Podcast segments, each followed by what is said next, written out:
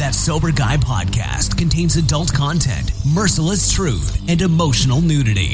Listener discretion is advised.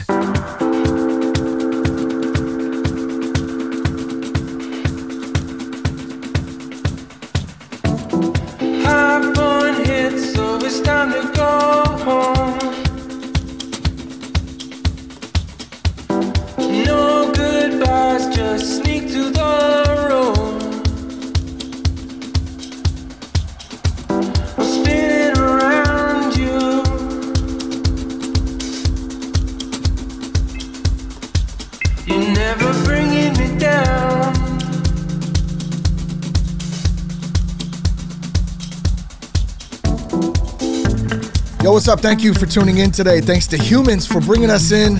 Thanks to you for supporting the show. I'm Shane Ramer. You're listening to that Sober Guy podcast, and we help people stay sober. Uh, always good to be back on the microphone this week, and we got an awesome episode today for you. I can't wait to dive into this.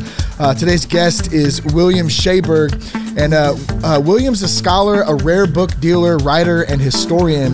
Uh, and he recently published Writing the Big Book, The Creation of AA which illuminates the history of one of the most important spiritual movements of the 20th century and gives readers an unprecedented look inside the creation of Alcoholics Anonymous, the basic text of the recovery movement. Uh, and it's sold more than 37 million copies of the Big Book worldwide. Uh, a recent uh, I'm sorry, a result of 11 years of in depth research drawing on primary real time documents. Uh, William helps reveal the iconic stories of the founders of AA, their motivations, uh, and the obstacles they face trying to bring their message of hope to a wider audience. Uh, also joining me today is my good friend and sponsor, Buddy C. Uh, pumped to have both these guys here today. Looking forward to a great conversation and education about the history of AA. And we're going to get to all of this in just a minute. But before we do that, be sure to check us out at thatsoberguy.com. And you can connect with us on Instagram at Real That Sober Guy uh, and on Twitter at Shane Ramer. Now, let me tell you real quick about a couple of our sponsors and uh, big love and thanks to, to both of them. And first, uh, we're going to talk about Foundations Recovery Network. Finding the right treatment for addiction and mental health illness can be tough. There's a lot of options out there. Who do you trust? Uh, that's why we've continued to partner with Foundations Recovery Network. They stay true to their mission and have high ethical standards. Uh, they also have treatment facilities, both inpatient and outpatient, uh, throughout the country. So if you want more information, you have some questions for uh, for some help for you or a loved one, uh, you can go to foundationshelp.com slash sober guy, uh, or you can call 833-81 sober. That's 833 81 Sober. You can talk with an admissions coordinator about treatment options. They can answer any questions for you. Uh, and then also, let's talk about Clean Cause real quick. Uh, really excited to partner with these guys a couple months back. They got a great story. They're out of uh, out of Austin, Texas, I believe. Uh, and you might say, what is Clean Cause? Well, Clean Cause is an organic, sparkling Yerba Mate energy drink. I'm actually drinking one right now, the lemon lime. Uh, it's got minerals, amino acids, naturally occurring caffeine. There's four flavors. You have peach, raspberry, lemon lime, and blackberry. Uh, and uh, not only do they taste great, you get some good energy out of them. They're organic, fair trade. Here's the best part 50% of all clean cause drink profits support recovery from alcohol and drug addiction. Uh, to date, Clean Cause has granted uh, over $420,000 in sober living scholarships. Uh, and here's how you can be a part of it. You get a great drink. You can order uh, a monthly subscription if you'd like. You can also buy them out at the store. They sell them here at the Nugget in Vacaville. I found them there and some other spots. But if you want to get the monthly subscription, you can get 20% off your first order by going to www.cleancause.com and uh, enter the promo code SOBERGUY. And uh, you can get that 20% discount, get yourself a great drink, and help support the recovery movement. So big thanks to Foundations, big thanks to Clean Cause. And let's jump into this conversation today. I've really been looking forward to this. There's a lot of content here. Um, William's done some extensive research on that. So let me welcome him first. Uh, William Schaberg to the show. How you doing, man?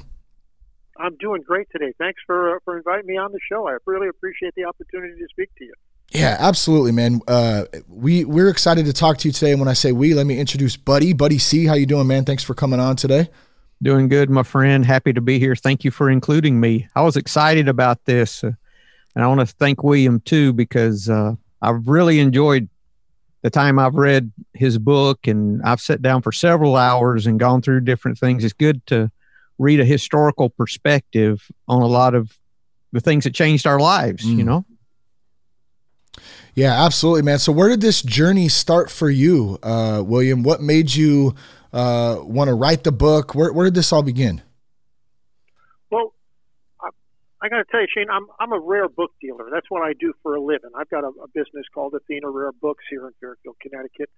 And uh, actually, I wrote a book on the German philosopher Nietzsche in '95 because I couldn't figure out what was a first edition and what wasn't. And I and I ended up doing research and writing that book, and the University of Chicago Press published that book. The kind of the same thing happened here with this uh, AA problem. My, my I, I I specialize in first edition philosophy books and psychology, and that kind of gets me into the AA world. Uh, the AA book Alcoholics Anonymous was published in April of 1939, but um, in February before that, the February before that, they they multilith printed, they offset printed uh, a number of copies of the text as it was at that point and circulated it for comments. Mm. And I bought one of those multilith copies at an auction. So now I'm a rare book dealer guy. So the question is, well, how rare is this book? I mean, how many copies of this thing did they run off in February of 1939? I knew they had spent $165 on the printing, but I just I just couldn't find. Some people said 100, some people said 200, 300. Bill Wilson, the founder of AA, always said 400. So I, I finally got permission to go down to the GSO archive, the General Service Office Archive of Alcoholics Anonymous in New York City. And I was looking for the invoice. I figure I could find the invoice for the printing, you know. Mm, yeah. I uh, I started digging. They had just tons of material down there. I started digging through the material. I never found the invoice there or anywhere else. But but I but of course since I couldn't find the invoice, I started looking for more information about how they came about actually printing this multilith copy. What went into that, and the more the more I backed into the story, the more I got sucked it. It was just like Alice going down the rabbit hole. And uh, when I when I came out the other side, uh, I have a uh, 600 plus pages of text in this book, plus almost 200 pages of scholarly appendices and stuff in the back. And uh, and I I wasn't planning on doing that, but you know I'm one of those guys. who kind of follow your nose and your enthusiasm, and that's that's what we did. Yeah, that's great. I love how uh, sometimes God takes us down paths that we don't even uh, we don't even know they're coming, man, and we're just open to them and find ourselves like yourself, six hundred pages deep, and in in this awesome book of history. Well, here here's the here's the magic question, I guess, or my magic question. Did you ever find out how many books there were in that first edition, and how much is the book that you have worth? no, I never found out. Uh, how many copies had actually been printed. Hmm. Um, the copy, the copy that I bought though is isn't just one of those. Let's say 400 copies. Let's be generous. Say it's not just one of 400 copies. Um, and of course, the question is then how many of those survived? If there were 400 copies, I, people have speculated less than 50. But the copy I've got was the copy owned by Jim Burwell. Jim Burwell was an incredibly important guy in the formation of Alcoholics Anonymous and the writing of the book. Jim Burwell is commonly referred to as the New York atheist. Mm. He was the guy who didn't want to have anything to do with that God bunk. and he was very vocal about that stuff. Yeah. And uh, I've got I got Jimmy's copy of the uh, wow. of the multilith, and uh, you know he's he's made notes. He's got this wonderful list of here's here's the eleven people he says who stayed sober, uh, who were sober, you know, who stayed sober um, since the book was written, uh, and then he's got a list of uh, I think there's I think there's thirty seven people below that who were helpful in getting the book written, but didn't stay continuously sober. Some of them got sober, got drunk, and never came back, and some of them got drunk and did come back. So I've got Jimmy's handwritten notes in this book. So it's it's a very, very, very special copy. Buddy, let me kick it to you, man. I know I know you have some good questions here too, and I'm excited to hear what some of those are too. What what, what are you thinking? Where should we kind of dive into this at? William, I see that in the front of the book you have a dedication to uh, yeah. King Dykeman. Uh, yeah. I, and and he was your mentor, I think is how you put it. So uh, I imagine he influenced you a lot to start looking in this direction, huh? King Dykeman was uh, my mentor and my best friend for over 40 years. Um, he was a local guy here who uh, he taught philosophy at Fairfield University, and as I think I told you, my rare book business specializes in first edition philosophy books. It's been one of my ongoing lifelong interests. So he and I, I actually had a guy I could talk philosophy to, and uh, and and King was sober. He got sober when he was 22, and he was continuously sober until he died at 81. He was over 60 years sober, and uh, so Hmm. I, I heard a lot of stories about early AA history and early AA. Um, King had actually uh, been been to New York City when he was a year sober, and they took him to the Bill Wilson birthday breakfast, which was in December, you know, and they introduced him to Bill Wilson. Couldn't believe they had a 23 year old guy sober, you know, that kind of thing Wow. in those days. Yes. Um, so so he was he was in many ways my my entree into this this particular world, but he was uh, he died uh, he died August eighth, two thousand and seventeen. I miss him every single day. Mm-hmm. Sorry for your loss, sir. Thank you. I do I do have a question for you though. As you started doing the digging in this, what did you realize from those stories that you had been told? What jumped out to you in a positive way that you did not realize from all of this research? Is there anything particular that, Well, so that really jumped out to you that you didn't realize before? Uh, that wasn't part of the, you know, all of the, uh, uh, you know, the the part of part of all the persona that's AA and Bill Wilson and all these things that uh, that really jumped out. Yeah, well, one of the things that jumped out was that uh, it it didn't take me long to realize that Bill Wilson was a just a dreadful, terrible historian. You know, I mean, the stories that he told just weren't they just weren't historically accurate. And we, and quite frankly, it took me a while to dig into this and realize how how extensive he was modifying stories. But Bill Wilson was modifying stories for a point. He was he was getting rid of the messy details so that the so that the stories would have an impact, and he was changing mm. some of the stories so that it would have the kind of impact he wanted. This this was a man this was a man who had this unbelievable. He was a man of vision. He had this grand, universal, uplifting, deeply spiritual, life-saving vision, and he was trying to sell that to people who were drinking and destroying their lives. And he was trying to get them to turn their lives around. Bill Wilson was a preacher, so we don't we don't we don't we don't fault preachers for telling parables or passing along myths. But Bill Wilson was a, wasn't preaching salvation in the next world. Bill Wilson was preaching, preaching salvation in this world, in the here and now. So the fact that he changed those, that he wasn't a historian, that he wasn't sticking to pure historical fact, uh, was something I had to had to wrestle with a little bit in the beginning. But then once I once I realized what this guy was doing, uh, I was fine with that. And and one of the things that happens in the book is that uh, a lot of the stories that Wilson told turned out to be, you know, close but no cigar, and sometimes they're just really really bordering on made up. But I'm okay. I'm totally okay with that because if Wilson hadn't done that, he wouldn't have been as successful as he was. And Lord knows Bill Wilson was successful in in creating and launching Alcoholics Anonymous. I mean, it's 80 years since his book was published. Uh, AA says there's over two million people sober today. Uh, who knows how many? Nobody knows how many millions and millions and millions of people's lives have been saved by the work he did. So I mean, certainly can't fault him for that. He did exactly what he what he needed to do, exactly what he should have done. But when I got into the stories, I found all kinds of things that were that were just either not mentioned in Bill's story or they were completely different from the stuff that Bill the stories that Bill told. The biggest the biggest takeaway from this whole thing, the biggest, if you will, shock uh, to uh, to to me was that there's this guy named Hank Parkhurst. Hank Parkhurst was a guy that Bill got sober in late 1935 in New York City. He and Bill were joined at the hip. In Bill's history uh, of AA called AA Comes of Age, which he wrote in 1955, Hank makes a couple of appearances. He just kind of drive, you know, kind of drive-by appearances in that text. But the fact of the matter is, Hank Parkhurst is the second most important man in the writing and creation of this book. And in my opinion, the writing and creation of this book is the creation of Alcoholics Anonymous. I mean, you, you don't have Alcoholics Anonymous until you got the 12 steps. And the 12 steps didn't appear until April 10th, 1939. That's the deal. So, so here's Parkhurst, this guy who's just pushing Bill all the time, pushing Bill all the time to write the book, to do the book, to give him more chapters on the book, to write it this way. Don't write it this way. They were fighting about the content all the time. And I'm I'm I'm fond of saying, no Hank, no book. Now, that's not to say that Alcoholics Anonymous wouldn't have ended up with a book at some point, but it would not have ended up with, would never have had a book in, in April of 1939.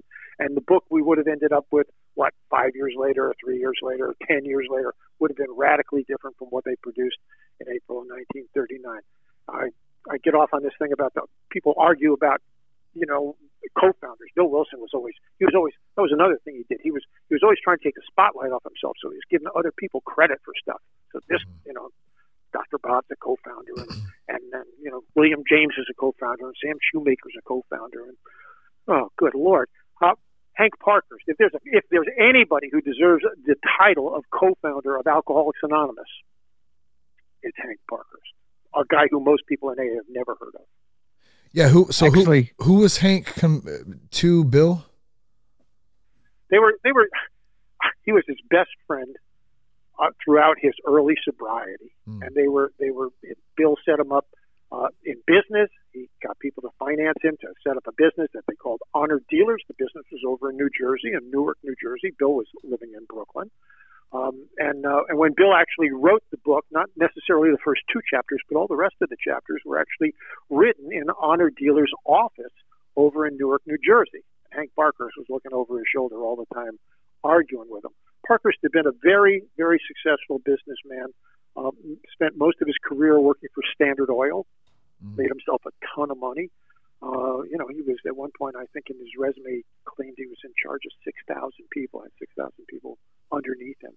And uh, but he got he got drunk and just just just just about killed himself. And Wilson finally met him at Towns Hospital and sobered him up, uh, I believe, in October of 1935.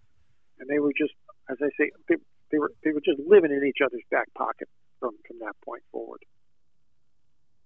And then can you explain to us what actually Hank Parkhurst was on my list of, of questions for you?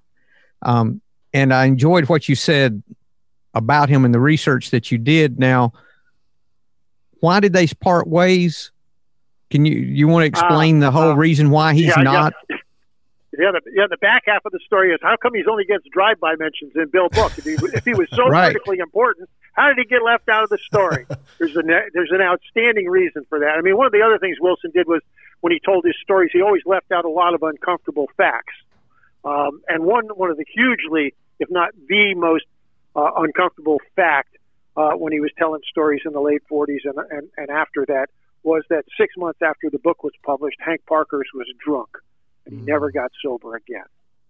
Mm. So how can you how can you tell the glorious story of the production of the book and put a spotlight on a guy named Hank Parkhurst and then you have to admit you know all the stuff that ended up in that book it didn't work for him he got drunk, and he stayed drunk for the rest of his life. Wow. Hey, William, I wonder if that had any influence on the writing of the traditions, the anonymity, and all those things. That's I've never thought about that, but that probably had a lot of influence on that too. Well, it certainly could have, but now we're getting off into. A, I never haven't done any research on the traditions. I think. Well, wait I on that. Maybe that'll be your next book, and you can come back and we can talk about that. Uh, you know, somebody, now, somebody needs somebody needs to do that book on the traditions. Yeah, and I've talked to a couple of friends about. I'm trying to jack people up so they actually go down and do the research. Yeah. yeah. Your your section in the book, Bill Wilson, a consummate storyteller, goes into detail mm-hmm. as to what you were talking about there. How he constantly tried to turn the redirect the light elsewhere, is how you put it, um, to, to other people, which surprised me because you know that that just shows how humble he really was in this process even though he was an imperfect person he really tried not to shine the light on himself buddy i'm not sure that i mean certainly it was it was an act of humility for him to do that uh, right. Wilson had an ego, and he knew he had an ego. I right. mean, he was very aware of that. He was self-aware of that. I mean, there was a time early on where he decided that the, that the name of this new movement should be the BW movement. You know, yes. I mean, this yeah. this is not a, thought that occurs to a, a deeply humble man. Saint Francis wouldn't have a thought like that. You know, but yeah. but Bill Wilson was very very aware of his ego problems, and he he really worked really really hard to do whatever he could to temper that and and and and and and to you know the problem was Wilson founds Alcoholics Anonymous, and then and then people start getting sober, and you know Bill Wilson walks into a room, walks into a, a conference, walks into a meeting, and it's like, this is the guy who saved my life. I mean, does this guy walk on water? You bet he does. I, he saved my life. I'd be dead if it wasn't for this guy. So Wilson had this adulation just pouring at him all the time, all the time, and that increased throughout the 40s and into the 50s. But so he was he was always yeah trying to take the spotlight off himself. But also, you know, I is storytelling. You know, AA is a storytelling organization. That's what that's what people do in AA is tell their stories, and we tell stories. They tell stories to each other. Um, but Wilson did a lot of cleaning up of his stories. Uh, one of the things I I say early in the book as an example of that is, you know, in in the first chapter of, of the book Alcoholics Anonymous today is Bill's story, and it's, it's his account of his own drinking and and and getting sober. And um, the first, the very first step in him getting sober is that he gets a phone call, he answers the phone, and his friend Ebby's on the other line. They've been drinkers together in the past, and Ebby wants to come over, and Bill invites him over, and they sit at the kitchen table. Bill's drinking. He's a little, little, little bombed, and offers Ebby a drink, and Ebby says, "No, no, thank you. I'm not drinking anymore." And Bill's incredulous and says, "How's that possible?" And Ebby says, "I well, I got religion, Bill." And he talks to Bill a little bit, and then it, and then he leaves. And it's one of the it's the seminal moment for Bill Wilson's own sobriety, eventual sobriety, and, and for the foundation of AA. Now, Ebby Thatcher told that story. Uh, there's recordings of him telling that story in the early 50s, and one of those recordings, Bill Wilson was actually there. And Ebby tells a completely different story. Ebby says, "I," Ebby says, "I called up uh, and I got Lois on the phone, and I told her a little bit about what's going on, and she said, "Why don't you come over for dinner? It'd probably be good for Billy or some of that stuff." So they set a date a few days in advance, and he comes over and gets there. There's nobody there. He finally gets let into the house, uh, and they have dinner downstairs. Ebby, Bill, Lois, oh, and the woman from the, the the top floor of the brownstone they're living in. They've rented out the top floor to some woman. She comes down and she has dinner with them. Uh, and after dinner, they all go to the second floor parlor, according to Ebby, and they sit around. And finally, Lois says, "So, Ebby, why don't you tell us what's going on with you?" And Ebby starts talking about the fact that he had met these Oxford group people in um, Vermont, and blah, blah, they got him sober, and now he wasn't drinking, and he was hoping he could bring that message to Bill. Blah. Bill walks him to the to the subway late at night and puts his arm around him and says, Ebby, I don't know what you got, pal, but I could really use some of that stuff. Now, there's there's very little correspondence between those two versions of that particular evening in Brooklyn in in uh, in November of 1935 of 1934. But but you know, Ebby says when he tells the story, one time he told the story, he said, "Listen, I know that's not the story you've read in the book, but you got to remember, one of us was drunk that night and one of us was sober, and I was a sober guy."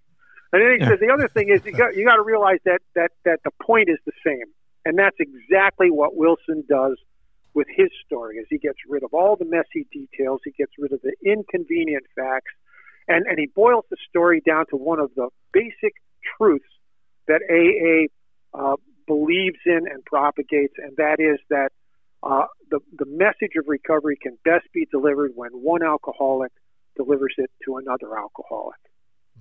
So Bill's story is about one alcoholic coming over to his house and delivering the message of recovery to him one on one and leaving. And that's why Bill told that story the way he told that story. He left in all those messy details, the message might have been missed completely, and likely would have been missed completely by people hearing it. So, so Bill just, Bill just, he just, he just morphed the story into a parable. Uh, hey, William, how about the time when Bill Wilson and Dr. Bob met, how have you found that to be a fairly close story or how any differences there? Yeah. Yeah, I that's a that is a close story, but again, it's out. I really, really confined my research to these almost just 18 months. I mean, I spilled over okay. in other areas. Just 18 months from you know, eh, October 1937 when they said, "Hey, we should write a book," and then 18 months later, April, they published a book. But the gotcha. story about Dr. Bob is, yeah, I think that's I think that's pretty credible. But you know, there's all kinds of little bits and pieces. I, I was I got emails uh, yesterday from a guy who wrote a book uh, called uh, Mr. Wilson and Bill W. I think it was called. It was a good book, good, a really really nice book. Anyhow, we were going back and forth, and and and he was talking about Bill Wilson pacing the floor in the Mayflower Hotel story. Now, I didn't really get into that, but he talked about the fact that that he went to the Mayflower Hotel and the bar was like six or seven steps up to the left. You know, it wasn't just at the end of the corridor. And Bill Wilson, in one of the stories that he told about that pacing the Mayflower Hotel, actually admitted that he went into the bar and and ordered a ginger ale feeling he would be completely safe. And no sooner had the ginger ale hit the bar than he realized he was not completely safe and he left the bar. So again, those are messy details that get left out of Bill's story. Bill just, you know, it's easier if he's pacing between the phone, the, the phone booth, and, and and the open door to the bar, you know, and uh, and you don't want to say you went in, so so he changed the story. I'm good with that. I'm totally good with that. Sure, sure. Um, Jim Burwell, you had you talked about buying his copy of the the big book. Um, maybe I heard somewhere is he credited with the phrase "God of our understanding," or did in any of your research did you come across where that originated in the book? Yeah, that's such a good question. Thank you. Uh, Jimmy always claimed that he was responsible for for getting that into the book. And again, I I can give I can certainly give Burwell credit for that, but it, it it's not like he invented it and went down and, and whispered in Bill's ear or, or beat him over the head with it and made him put it in the book. Um, when Wilson wrote his own story for the first time, uh, Bill's story, which would have been in late May of 1938, uh, actually he wrote three versions. He did a little little tiny version that didn't didn't go anyplace and he quit. And then he wrote a long version at that point, Bill was shooting for 5,000 words. He wanted each chapter to be 5,000 words. Shooting for 5,000 words. The first version he wrote of his story was 12,500 words. Clearly missed the mark, and he hadn't gotten out of Towns Hospital yet. So, and then he went back and he wrote basically the version that, that is more or less what we see in the book today. In both that long version and the and the first version of what we see in the book today, the phrase uh, that you you know God as you understand him is in both of those versions.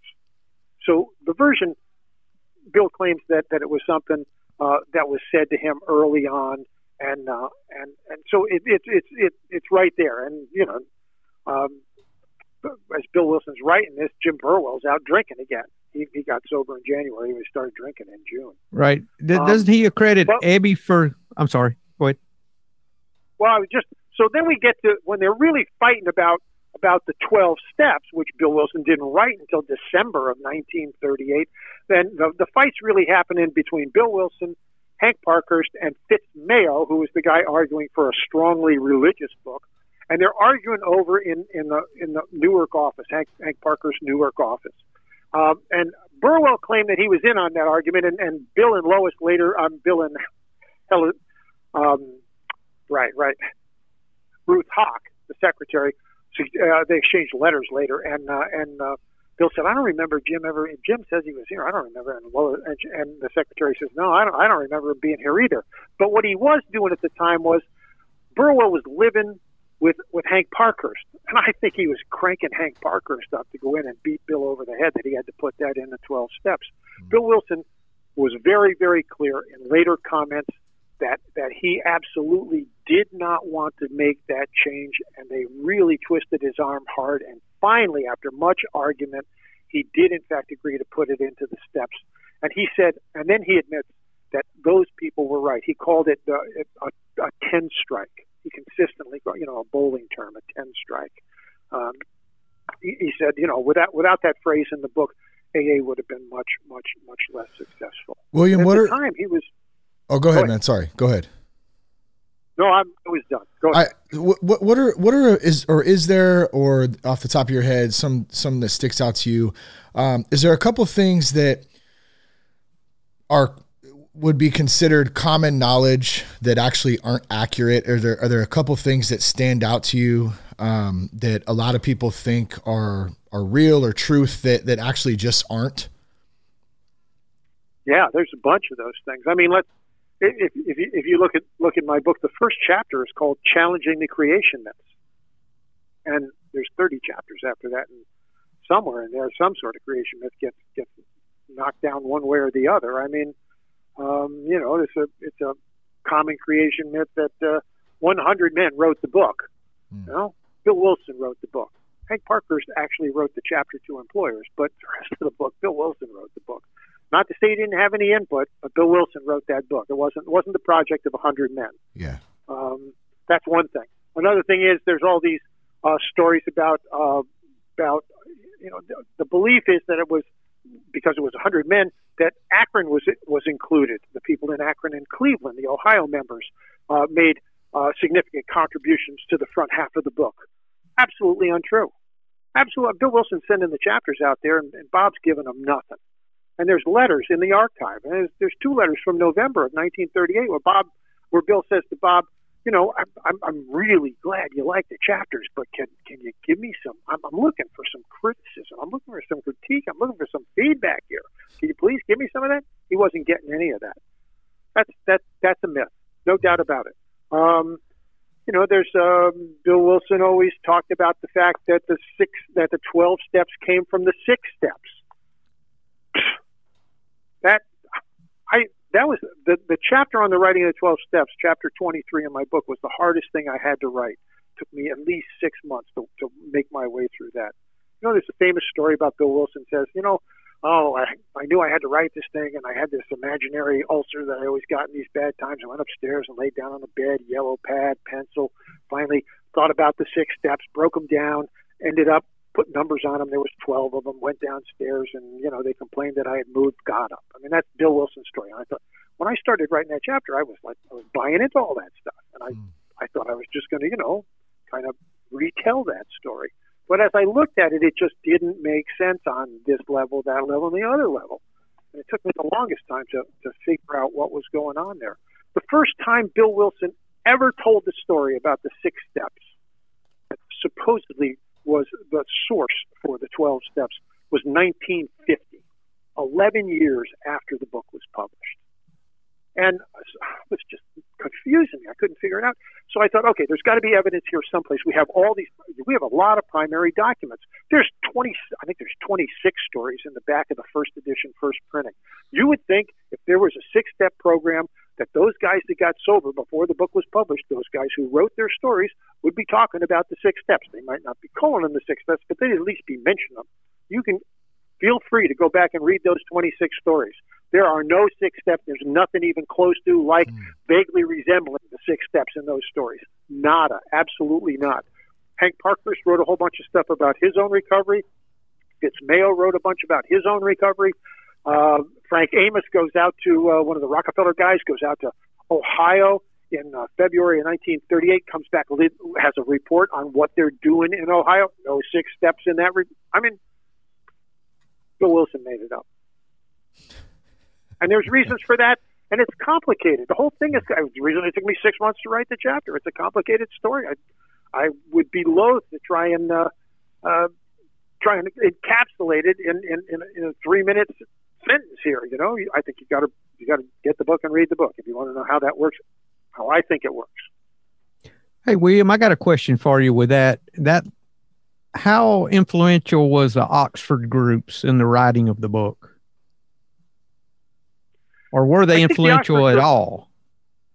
Well, the Oxford group. By the time we get to writing the book, the Oxford group uh, is, is, is, is, is they're not they're, they're not the, the New York group left the Oxford group. They broke with the Oxford group completely in April or May of 1937. The book didn't start getting written until 38. So the the New York people they're they're out of the Oxford group. Doesn't mean they haven't been influenced, but they have been. They've been deeply influenced by it, but they have left the Oxford group.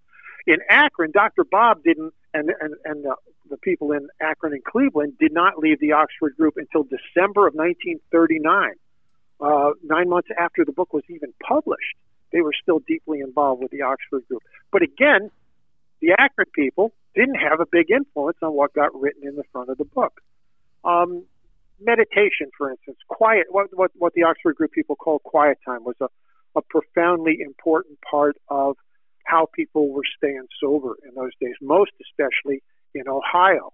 That's one of the things that Frank, Frank Amos in this report that he wrote in February of 38 mentions very prominently. They say, you know, if you're not doing quiet time, you're not going to stay sober. I mean, he literally says something to that effect. on his seven points of things that they're doing to stay sober. And but but when Wilson starts writing about about uh, meditation when he's dealing with the eleventh step in in uh, chapter uh, six, um, he doesn't mention doesn't use the phrase. He he writes in a way that that doesn't make it sound like they're doing Oxford Group stuff because the Oxford Group was a controversial organization at the time, and a lot of people were not happy with it. I mean, some people liked it, but some people weren't happy with it at all. So he he didn't want to put any kind of buzzwords in there that would signal that uh, that it was Oxford Group stuff they were talking about. So that particular chapter, that piece of that chapter on meditation, uh, kind of dances around quiet time. And I know that the people in Ohio were furious that they ended up with 12 steps rather than four absolutes. Uh, they couldn't believe the four absolutes weren't mentioned anywhere in the book.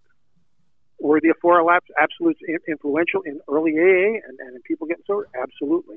Did it make it into the book? No, Wilson. Wilson dropped that like a hot potato. He was not about to go there. What What about the term sponsor, William? Where did that come from? Why Why isn't it in in the big book? Um, any thoughts on that, or did you find any any information about out about that? No, there's nothing there because it wasn't it wasn't a common term at the time. It, the, the, the term appears nowhere in, in the documentation. As I said, I do I covered every piece of paper I could find in, in uh, several archives for 1937, 1938, and the first six months of 39. So you know the fact that it's not there, it just just wasn't part of the part of the lingo of the common currency about how they talked about stuff. They talked the, the, the word that's used in the big book is prospect. Mm. Tell your prospect this. Approach your prospect this way prospect, prospect. Um, the story I've heard, I have no idea whether this is true. I haven't done research in this area, but the story I've heard was that in Cleveland, where Clarence was, Clarence Snyder was the big guy up in Cleveland. Uh, he got sober in January of 38. But up in Cleveland, they would they would take people to the hospital, take drunks to the hospital to get them sobered up, and it was uh, supposedly but the story I've heard, I have no idea how accurate this is. The story I've heard is it was five dollars a day to be in, in the in the detox unit and they had mm-hmm. to stay for three or four days. And if the guy didn't have the the five dollars, the hospital didn't want to take him, so the guy who brought him would sponsor him and agree to pay the five dollars a day if he didn't have the money. Huh. Now, is that a true story? I don't know if that's a true story. It's a good story. You know, it the is. problem is that there's all these wonderful stories that are they're really fabulous stories, but they just don't. Uh, you know, they're like urban legends or something, and that that may be one of those. Can I tell you my favorite urban legend? Please. I uh, I started to write the chapter working with others, right? Mm. so I I thought, now where can I better start than this story that I've heard over and over again from AA people? And this is the story. Bill Wilson sober five months. He's packing to go to Akron for this for this this fight he's going to have for the for the you know the the, the proxy fight he's going to have out in Akron, and uh, and he's just depressed. He's uh, he's been trying hard since he got sober. He's been sober for five months. Been trying to get people sober, trying to get people sober. Didn't have a job, so he had a lot of time to get people sober. Now all of a sudden he's got a job. He's going to Akron. He's all depressed, and he's just just bitching and moaning to to uh, to Lois as he's packing, and, and Lois says, "Up, oh, Bill, that's not." He said, "I haven't gotten anybody sober." And Lois says, Bill, that's not true. You stayed sober. I thought, now that's the hmm. perfect story to launch a chapter about working with others. Perfect story. So I started looking for that story, and I couldn't. I mean, the, in the records, I couldn't find that story anywhere. I checked with, I checked with every AA historian I knew and every archive I knew, and people who were just kind of really familiar with with, with AA history. Nobody could tell me where that story came from and I, I finally had to conclude it's just it's just it's it's a story that somehow got made up after the fact. Bill Wilson and Lois never wrote that story or spoke that story. Uh, they never mentioned it in any way whatsoever. On the other hand, in the early days uh, when Wilson was still involved with the Oxford Group in New York City, uh, there's a there's a story. Lois was I don't know taking too long to put her makeup on or something, and Bill was complaining that they had to get out the door and she she grabbed a shoe and threw it at Bill and said, "Damn your old meetings." now, both of them, both of them told that story because that's a cool story. It's a really yeah. cool story. But but the story of Bill packing and Lois saying, "But that's not true, Bill. You stayed sober," is a way better story. than the shoe story, and they never told it. They told the shoe story. They didn't tell this other story. And you know what? It, it's just one of those. Again, it's one of those mythological stories that conveys a truth about Alcoholics Anonymous. Bang! Right, right in the middle of your eye. Bang! You just get shot with a story like that. Now, who? I don't know. You know, maybe in 1950, some guy was talking to his sponsor, and his sponsor said, "You know, I bet when Bill was going, he was bitching that he didn't get anybody sober, and you know, Lois might have said to him." And boom, next thing you know, the story takes up, and now the story gets told and repeated, and it's such a good story that it gets gets viral legs, what we would call it goes viral uh, today, and uh, it's a great story. I don't, I, I think it's, I think it's an anecdote. I think it's a made up story. I think it's an urban legend. Hmm. Well, that's a good one, William. Um, Emmett Fox, did he? Is there any evidence that he influenced Bill in any way in his writing of the book? Because Emmett Fox's writings are so referred to a lot as you know things in early sobriety to read. Sure, sure, and it was it was certainly one of the texts that they were reading. But you know, that whole of the whole there's there's a cottage industry among uh, amateur AA historians about about you know did this end up in the book and did the Emmanuel movement affect it and did how much were the, how much did Bill steal? He did in fact steal a bunch of lines out of the Common Sense of Drinking by Richard Peabody, and you know how much came out. Of, I, I just really really avoided that backstory stuff because it's got you. Got you. I, I, was, okay. I was already in my own my own black hole. You know that's a that's another sure. much larger black hole if you ask me. So um, Wilson was interested in what worked. Bill Wilson was the ultimate, ultimate and extreme American pragmatist. He just, if it worked, it was true. That was his deal. And they were always, I don't think Bill was, was, was, was ever stuck on any kind of dogma. He just, he just, if, if he, if he got something from Emmett Fox and it was working and it kept somebody sober, then he'd repeat it to somebody else. And if it didn't keep somebody sober, then it'd fall by the wayside. He was he was a he was a pragmatist. The whole program is so so decidedly American. I mean, yeah. Uh, what was what what was one of the most shocking things that you found out that you just had, you know, that really kind of blew you back? Well, I think it was some of these things didn't just happen bang like that. You know, there yeah. were there were there were there were there were lots of things that that uh, little things that just knocked me out. You know, there's whenever you look into any of the literature, they talk about the book being edited by a professional. The book was given to a man named Tom Uzzell. Okay, Tom Uzzell did did the editing on the book. I get into the documents. Tom Uzzell did that. There's, there's, I, I, we don't want to waste time on what I thought he did, but but there was a woman named Janet Blair who really did most of the editing on the book. I've hmm. never even heard of her before. I was like shocked. How could this woman have gotten dropped out of the story completely? Yeah. Um, but but I think I think probably the biggest thing was this uh, realization of of how how how angry people in Ohio were and how opposed to the Big Book project they actually were. I, I that just that just doesn't fit with anything I've ever been told about what goes on in Alcoholics Anonymous. And again, the whole co-founder thing. Um, Mel Barger, who is a, a great, great AA historian, uh, I heard a recording that he did. He came into uh, AA in uh, Indiana in early 50s, and he said when we when he came into AA, they called Bill Wilson the founder and Dr. Bob the co-founder. I thought that was really, really interesting. Mm. It's very clear to me that Bill Wilson is the founder of Alcoholics Anonymous, and this co-founder thing was something that he did to to spread the responsibility and and uh, and the spotlight. But you know, I, I looked hard for this. So when the earliest reference I can find to Bob Smith being called a co-founder was 1947. That's the first instance I can find in writing when they were talking about the the 12th. Uh, they had a big party. I think it was in Cleveland for the 12th anniversary of AA, 1947, and they mentioned that uh, Bob is a co-founder when they had a big party uh, on, on, on the 10th anniversary in 1945, uh, there's no mention of that. And so, and, you know, even in the book, the first edition, first printing of the book, uh, it's uh, Bob's story is called The Doctor's Story, a doctor's story. Uh, when when the second edition comes out in 1955, there's a little blurb on top explaining who Dr. Bob was and how he was a co-founder of AA, and they've changed the title of the story to Dr. Bob's Nightmare. Um, so, I mean, the whole idea that uh, that that that AA was was almost solely uh, Bill Wilson is almost solely responsible for for what's in that book and for the success of AA was kind of shocking to me. I was I was going home with a, an AA friend one night, and he said to me, he said, besides Bill and Bob, who would be on AA Mount Rushmore? and I said, uh, Robbie, I'm I'm I'm not sure that Bob would make it.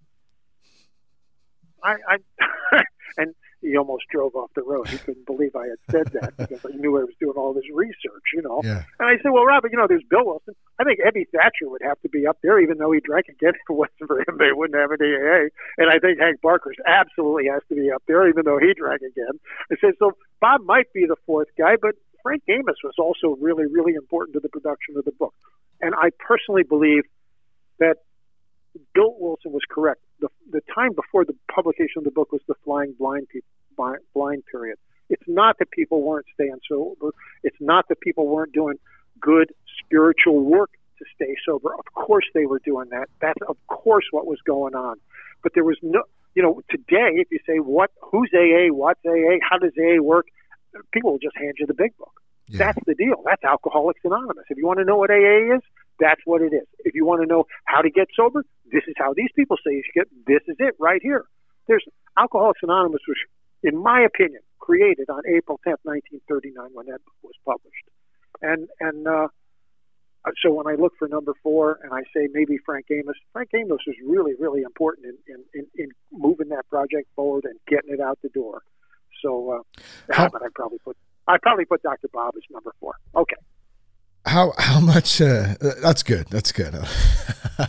how much of uh, the the book? Uh, I know I've I've heard this term many times that the big book was written and based on the Bible. How how accurate is that statement? Um, you know, what what are your thoughts on that? you know, I've never heard that statement, uh, and uh, and I would, I would, I would, I would completely disagree with that. I mean, I see no evidence of that whatsoever. You know, one of the one of the problems, in my opinion, with the book, and now we're getting into personal opinion. This isn't research stuff. This is my personal opinion. Is that you know a lot of people say the book was divinely inspired, and uh, okay, I, I don't I don't really want to get into that particular argument, uh, but uh, but there are other people who go from the book is being divinely inspired to being the book being uh, the word of God, and now you know it's like Matthew, Mark, Luke, and John. We can't change a word of it, and I, I really think Alcoholics Anonymous is doing themselves a grave disservice by saying you can't change even a comma in the first 164 pages of that book. I mean, there are so many outdated things in that book. One of the things I try to do is give a context for the chapters in the book. Uh, chapters like To Wives, which which which young women coming into Alcoholics Anonymous today reading that book, uh, uh, some of them go screaming out the room. They can't believe how sexist that is. Um, and you know, Hank Parkhurst's chapter on to employers uh, is talking about a business climate that hasn't existed since the 1960s. And so, in, in many ways, the, the text of the book is, is, is completely outdated and completely useless to people who knew people coming in 80 years after this book was originally written. Uh, they're, they're, they're, they're, they're, they're, they're presented with this 1938 social, cultural, religious picture that they're expected to wrap their head around. And it just, I, Do you think You know- there's going to be an overhaul for it coming up anytime? I mean, what are the chances of that? Is it being Uh, something that's looked you know, at? AA is run AA is run by the General Service Conference, which meets in New York City every year, and and and they have decided that not a single word can be changed in that book. Now, personally, I think, I think, I think the book needs to, you know, to wives should be to spouses, Hmm. uh, and and and the family afterwards. Those two chapters should be written by somebody in Al-Anon today. That, I mean, I think there needs to be a complete rewrite, and and I think we need to do the same thing with working with others because it's different. The climate's different. Same thing with to employers, and a vision for you has a history of AA, and it talks about the success in Akron, which is a wonderful thing. But think of this. I mean, if you were if you were writing a vision for you today and trying to trying to wrap around a little bit of history about AAs and its success, it would be a big, much bigger story than just Akron, Ohio.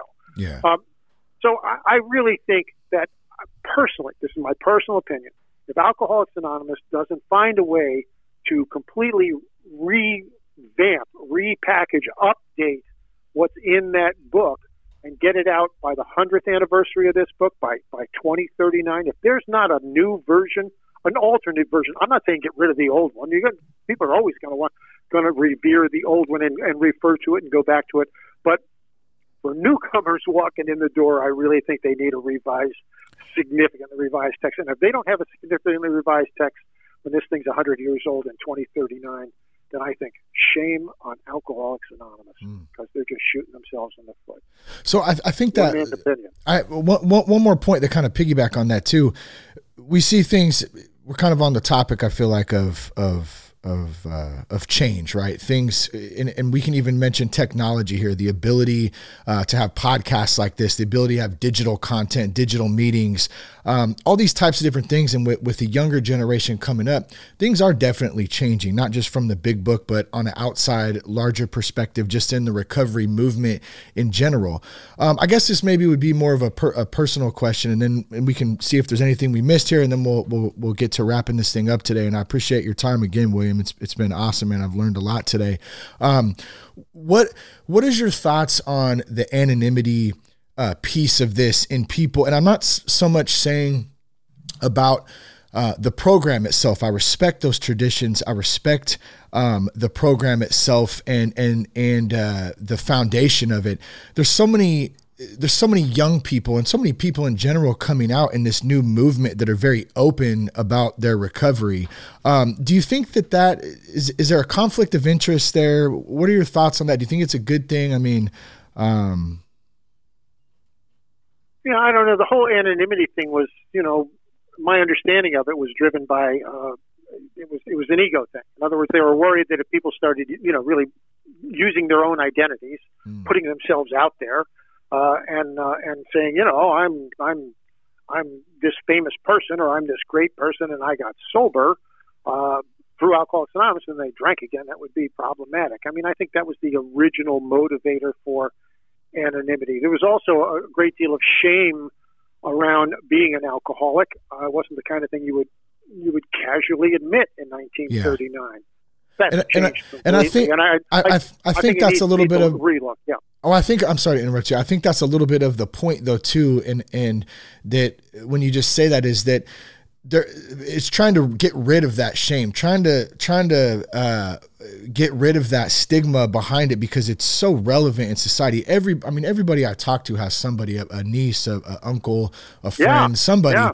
and so I, I feel like the more people are actually opening up about it, um, it's it's uh, it's becoming more uh, of something that's that's talked about in in uh, in order to break some of that stigma, break some of that shame. So I guess that's that's that's more to the point I bring it up, I guess, versus trying to challenge the anonymity thing. That's really not um, wasn't my intent, but I guess I guess I kind of. Uh, I kind of see it as a good thing almost. People opening up these conversations and being very open and not necessarily, um, hey, I'm, I'm, I'm proud to be an alcoholic or I'm proud to have a addiction problem. But at the same time, I am proud of it because, um, you know, I've been able to change my life and, and change my family dynamic and all that, all that kind of stuff too. So I guess that's where I was going with Yeah. it.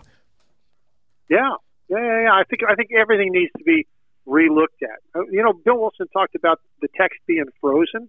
He complained about it in the early 50s in a letter to a guy. He actually called the text of the Big Book frozen, and he complained bitterly about it. And he said, "I'm writing some new stuff now. The new stuff that he was writing you know, to hopefully get around the frozenness of the text, and that was the 12 and 12. And then about three years after the 12 and 12 comes out, both of these things are in the book. But about 12 years after the, uh, three years after the 12 and 12 comes out, he, he writes another guy writes to him and he writes the guy back and he says it's fro- even the 12 and 12 is frozen now. I can't he said if i were to try and change one word in the 12 steps i would be excommunicated from alcoholics anonymous. And i think it's really um it's a i think it's a problem for institutions you know that they get so locked uh in in in in the original whatever it was. You know that it doesn't modify and morph as as our cultures develop and uh, as society develops. Um, Yeah, you know, good. there's this great quote from uh, Wilson did an interview with Dorothy Snyder, Clarence Snyder's wife, in '54. I love this quote. She says, "The people talk as though there were 100 men, that they all went saintly and were taken straight up to heaven, and God just guided Bill's hand, and Bill just sat there and let the words come through. Actually, she says, it wasn't anything like that at all. And no, it wasn't anything like that at all. This is a very, very human story about how this book got put together, how these people came together, how these early guys stayed sober and, and actually got it done. It's a human story. I think the, hopefully the humanness of all these characters jumps off the pages of my book. Mm. And I know that is in contrast to the to the divinely inspired stories that get tired, told all the time. Those stories tell a story of Al- Alcoholics Anonymous creation, formation, and success. That's a miraculous story, and I like that story. But I got to tell you, I believe that the story that's told in my book, the human story that's told in my book, is far more miraculous than the traditional, you know, just just hallowed stories that have been told about AA's origin. I think it's far more miraculous. Um, Well, it's it's, it's just amazing. it's been great to have you on today, and uh, I just appreciate you sending some books out to us. And for those out there listening, uh, I'd highly encourage you to check it out. Um, there's a ton of great content in it. Where can folks find the book, William? Uh, I've got a, a website. It's easy enough to remember, hopefully. It's www.writingthebigbook.com, um, just as the beginning of the title of the book is, writingthebigbook.com. And if you go there, there's a little, got a little three minute video of me talking about the book, and there's a sample chapter, the one on uh, when Bill Wilson wrote There is a Solution. There's a table of contents. There's a bunch of reviews by people who read the book before publication, and uh, and there's a link. You can just click on Amazon or Barnes and Noble or even the publisher Central Recovery Press and order the book. Got it, buddy. Anything you want to add before we uh, take off today? William, appreciate your time, sir. Thank you. Thank you. It's been That's been some been- good information. an honor Appreciate the conversation. thank you. Good stuff. Thanks again, William. Uh, so I'll put that writingthebigbook.com one more time, www.writingthebigbook.com. That'll be in the show notes if anyone wants to uh, go in there and check that out. Uh, be sure to check us out at thatsoberguy.com. You can connect with us on Instagram at real that sober guy, on Twitter at Shane Ramer. Uh, once again, big thanks to both William and Buddy. I appreciate you guys. It was a great conversation today. Uh, share the podcast with a friend and uh, also check out soberpodcast.com if you're looking for a great network of sober podcasts. Um, peace, love, and respect. Love you guys. Thanks again for tuning in today. Stay sober out there. Keep up the great work. Good stuff.